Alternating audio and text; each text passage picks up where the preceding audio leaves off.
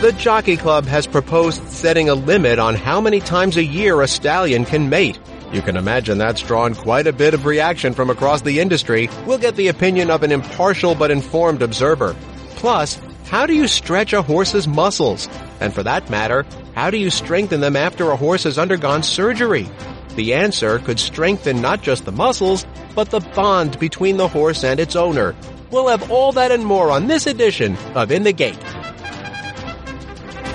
They're in the gates. They're about to move in. They roll out. And they're off. As they move to the top of the stretch, it's a head-moving finish. This is In the Gate, ESPN's Thoroughbred Racing podcast. My name is Barry Abrams. You can follow me on Twitter at B Abrams Voice or on Facebook at Barry Abrams Voice. You can get us as well on YouTube, SoundCloud, TuneIn.com, or your podcatcher app, and of course in the Listen tab at ESPN.com.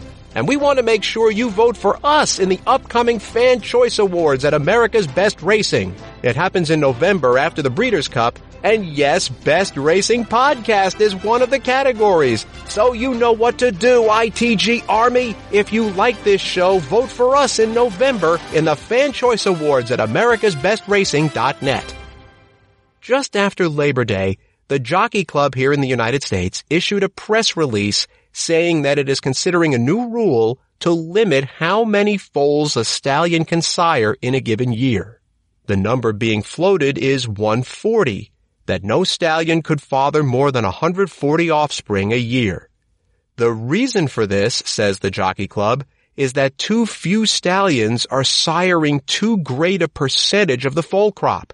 According to the organization's press release, 43 stallions were reported to have bred 140 or more mares this year, accounting for more than a quarter of all foals to be born in 2020.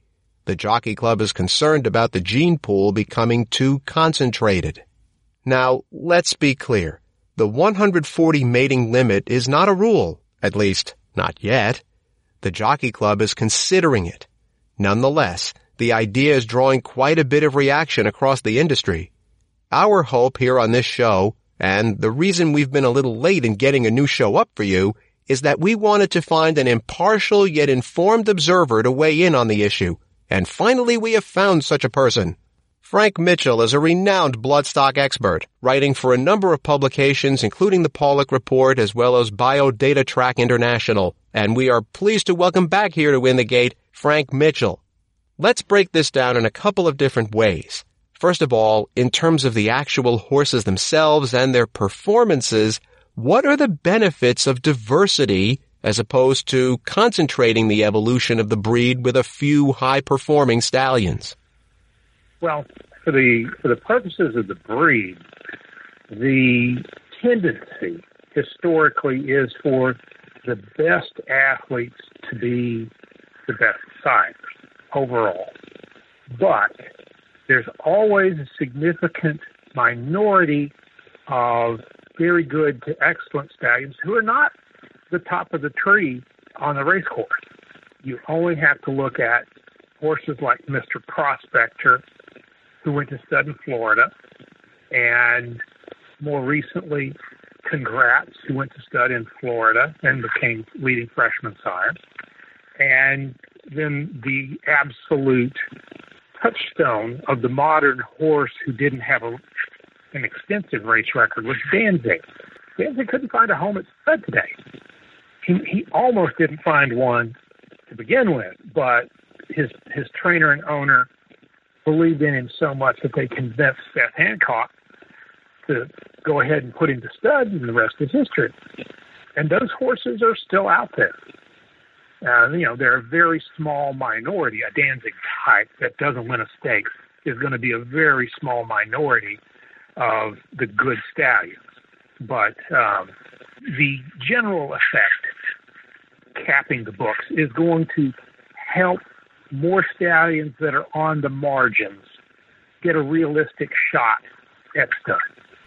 Is it best for the breed to have diversity or is it best to concentrate the breed with a few high performing stallions? Well, that is kind of a two edged sword. Most people say we need to have more diversity. And that is a good thing for the stability and the genetic viability of the breed.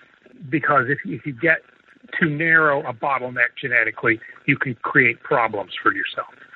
But the the horses that are superior sires are always a very small minority of the stallions that stud. And they just they congregate and they, they tend to go one way and then the other in terms of their population and the lines and the northern dancer line has just taken over almost the whole world. It hasn't done to nearly such an extent here in the States, thanks to the work of Bold Ruler through his sons, such as Secretariat and the Broodmare line, and Seattle Slew and AP Indy through the male line, as well as some kind of outlier male lines. So that it's we see it here in Kentucky to a much less extent than a breeding population, say in Australia, which is just like top to bottom Danzig and Danehill, generation after generation. If you go through some of those pedigrees, you'll see three and four crosses sometimes of Northern Dancer within four generations. And it's like, whoa. So the genetic viability is, is improved by having greater variety. But the actual bottom line performance seems to follow certain lines so that the more of certain stallions that you get into a pedigree, the better the results. So it's a conflict that breeders and breeding have to have to deal with and have had to deal with ever since the breed started to congeal and really take on lines back in the 1700s. I want to go back to something you said earlier. You were talking about the quality of the offspring and you were talking about the Hancocks. Now, obviously, a lot of people have weighed in on this issue. One of them in the Thoroughbred Daily News was Arthur Hancock of Stone Farm, one of the leading figures in this industry in America for several decades. He said that his father, the legendary Bull Hancock, had said to him that overbreeding a stallion compromises the quality of the offspring. What are your thoughts on that? Well, it certainly minimizes your options for getting the best. You're diluting the product. And the more you dilute it, the less excellence you can expect to have. But that said, everybody wants to breed the Bold Ruler. And, you know, Bull Hancock believed what he said because you didn't see Bold Ruler breeding any supersized books. I mean, he was a, a very fertile stallion, very good libido. Everything was great with him. Did not breed a large book. Nobody bred a large book up until the 90s. Now, in, in that regard, you're talking about the quality of the horses, right? Yes.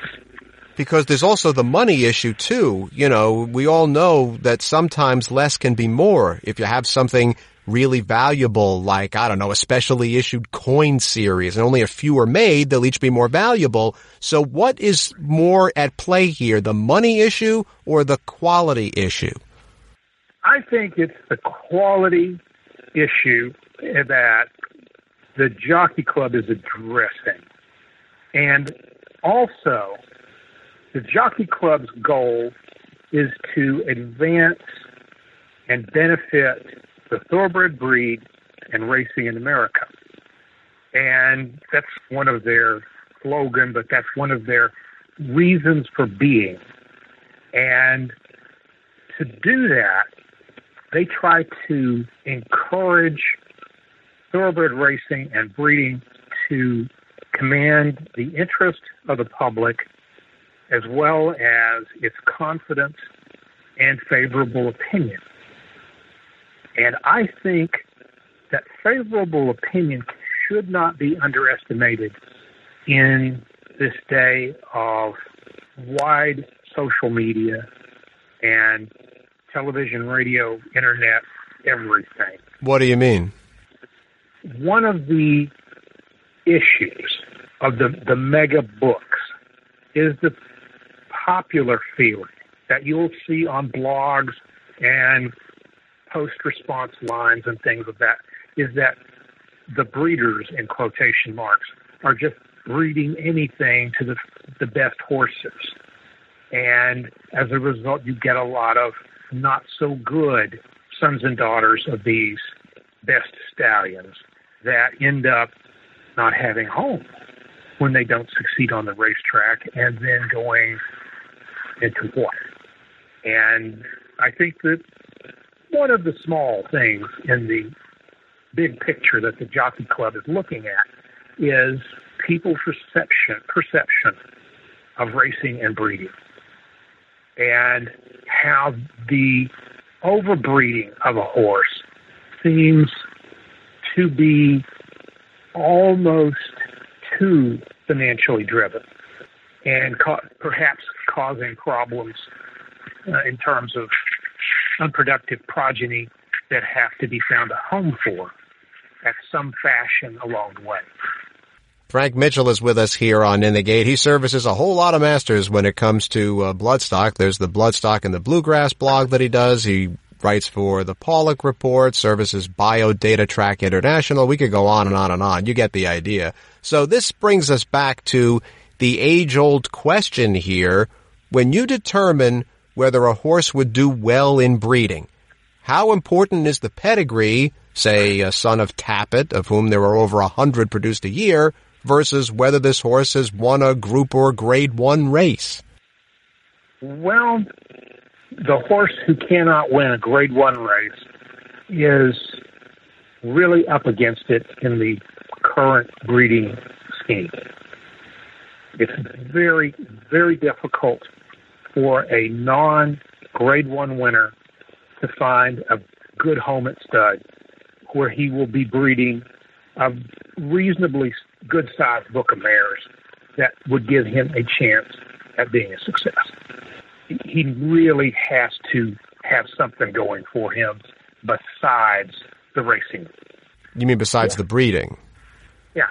So in other words, like like when the Green Monkey only ran three times, but was the subject of the greatest bidding war in, in breeding history because of his breeding. Even though his breeding was good, he didn't even win so much as an allowance race and wasn't Yep. considered a stud prospect. Is that where you're getting at? He did go to stud. Uh, he was a beautiful horse, and he did go to stud and did nothing. Um, as you.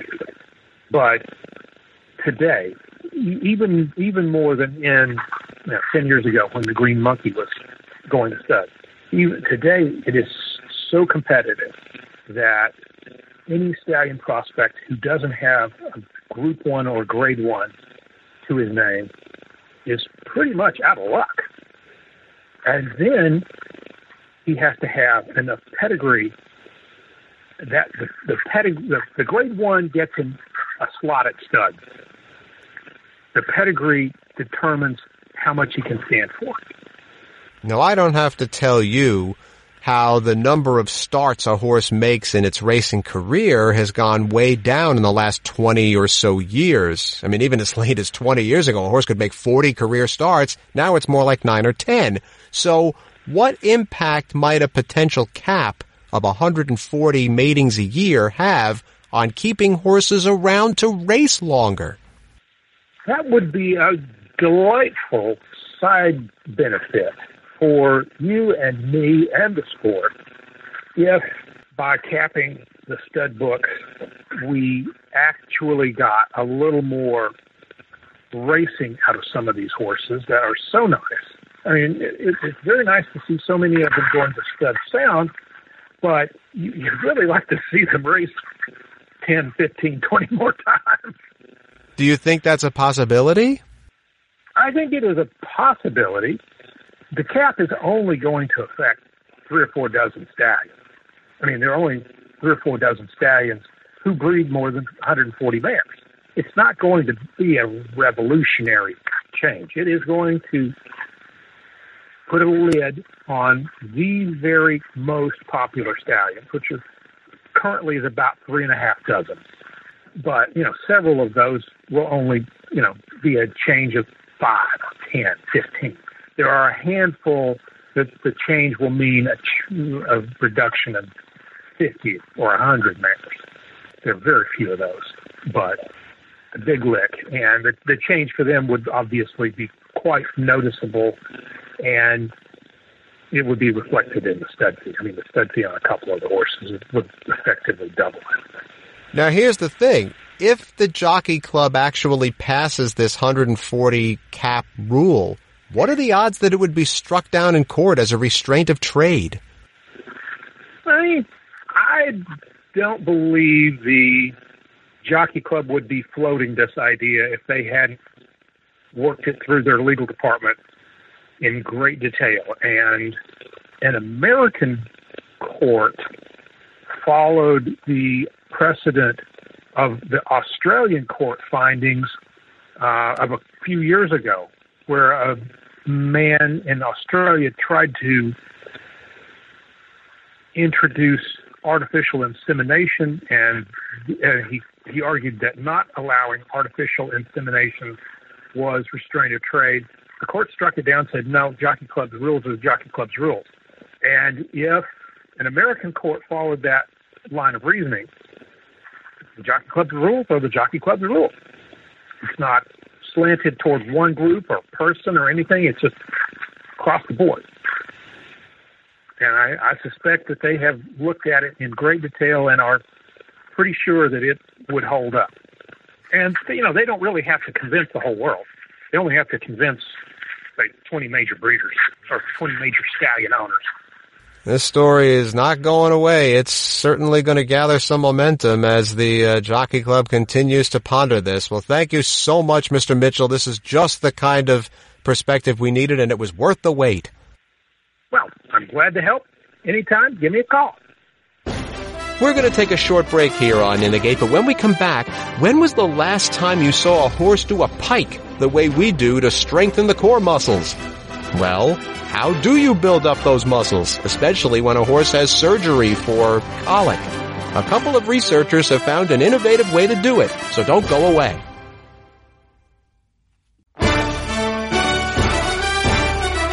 Welcome back to the In the Gate podcast. You know that when it's time for you to do any kind of physical exercise, you know, maybe you're listening to this podcast at the gym. That would be great.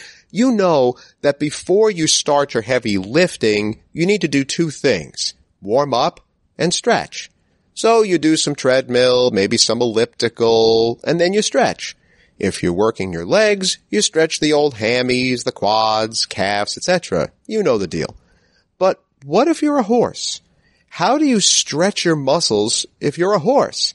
I don't see a horse swinging its legs over a bar and leaning into them the way we do to stretch our legs.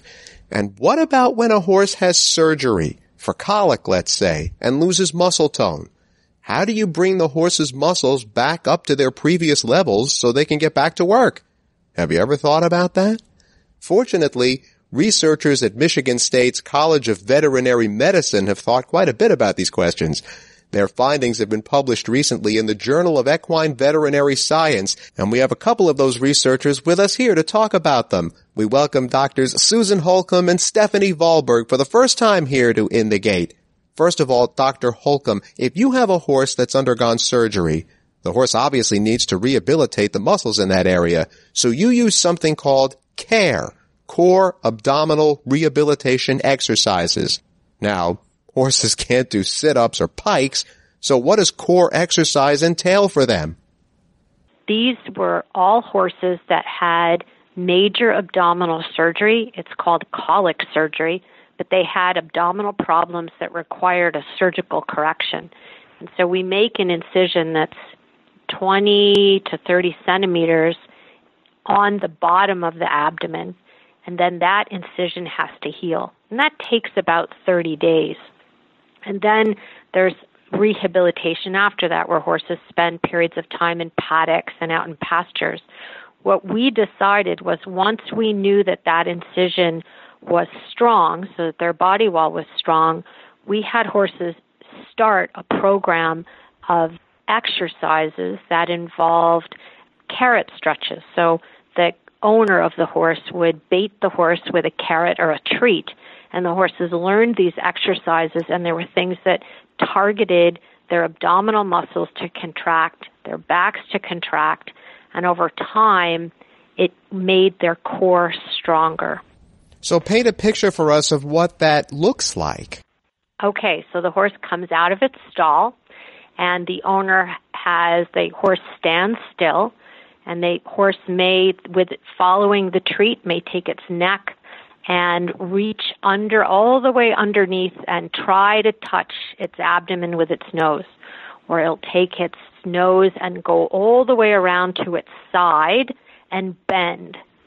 So the horses are doing exercises that make them lift their backs and contract their abdomens. And then they get the treat. How often do they do these? They do these exercises every day and we had a program that increased the number of repetitions, just like a person would. They increased the number of repetitions of the exercises each day. What we also found that was interesting, the horse owners and trainers really enjoyed this because it gives them something to do each day with their horse. The horses loved it and in fact would come out of the stall and start as soon as they were in position, start doing the exercises because they knew they were going to be rewarded with these small treats or carrots. And so it was a really positive experience for the trainers and the horses. Dr. Stephanie Valberg, don't the horses eventually get wise to this and figure out a way to shortcut to get the treat? Actually, they don't because it's the onus is on the owner to ensure that the, the um, exercises are done properly, and the exercises that we've instructed them to do are explained in a DVD and in a book that Narelle Stubbs and Dr. Hilary Clayton that worked at the McPhail Performance Center developed this program. So it's a really well described program that teaches the horse owners how to do the exercises. And the horses actually seem to quite enjoy it and they know that if they do it properly, then they, they get rewarded with the treat and they follow that carrot to exactly the right place so that you can ensure that they're engaging all of their muscles. And I kind of think if we did that with humans, you know, if there were some treats involved on some of the exercises and that was an immediate reward, more people might want to participate in the correct fashion as well. Yeah, that would certainly help things at five o'clock in the morning when I'm in the gym. So, Dr. Valberg, how common is this care practice for a horse that's had abdominal surgery? Well, it hasn't been common up to now, and I think that's what's given this study such a push in the media. We've gotten a lot of coverage, and Dr. Holcombe and Tara Shearer, who did the study, have been asked to speak at a number of conferences now because people are seeing that this would actually really benefit the horses and they could get them back into competition and actually even perform better than they did before they started if they use these exercises to strengthen the horse's core. So I think the awareness has really been created by publishing and performing this study here at Michigan State. Dr. Holcombe, what were the time intervals of measuring the horse's progress?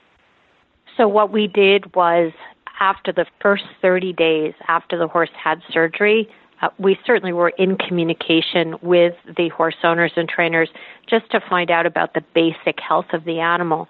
And then if the incision had healed as we anticipated, the exercises started and there was a ramp up in intensity and number of repetitions each week. We did have horses in the study that had problems with their incisions. We monitored those things, and they did. Those horses did not start the exercises until their incisions had completely healed.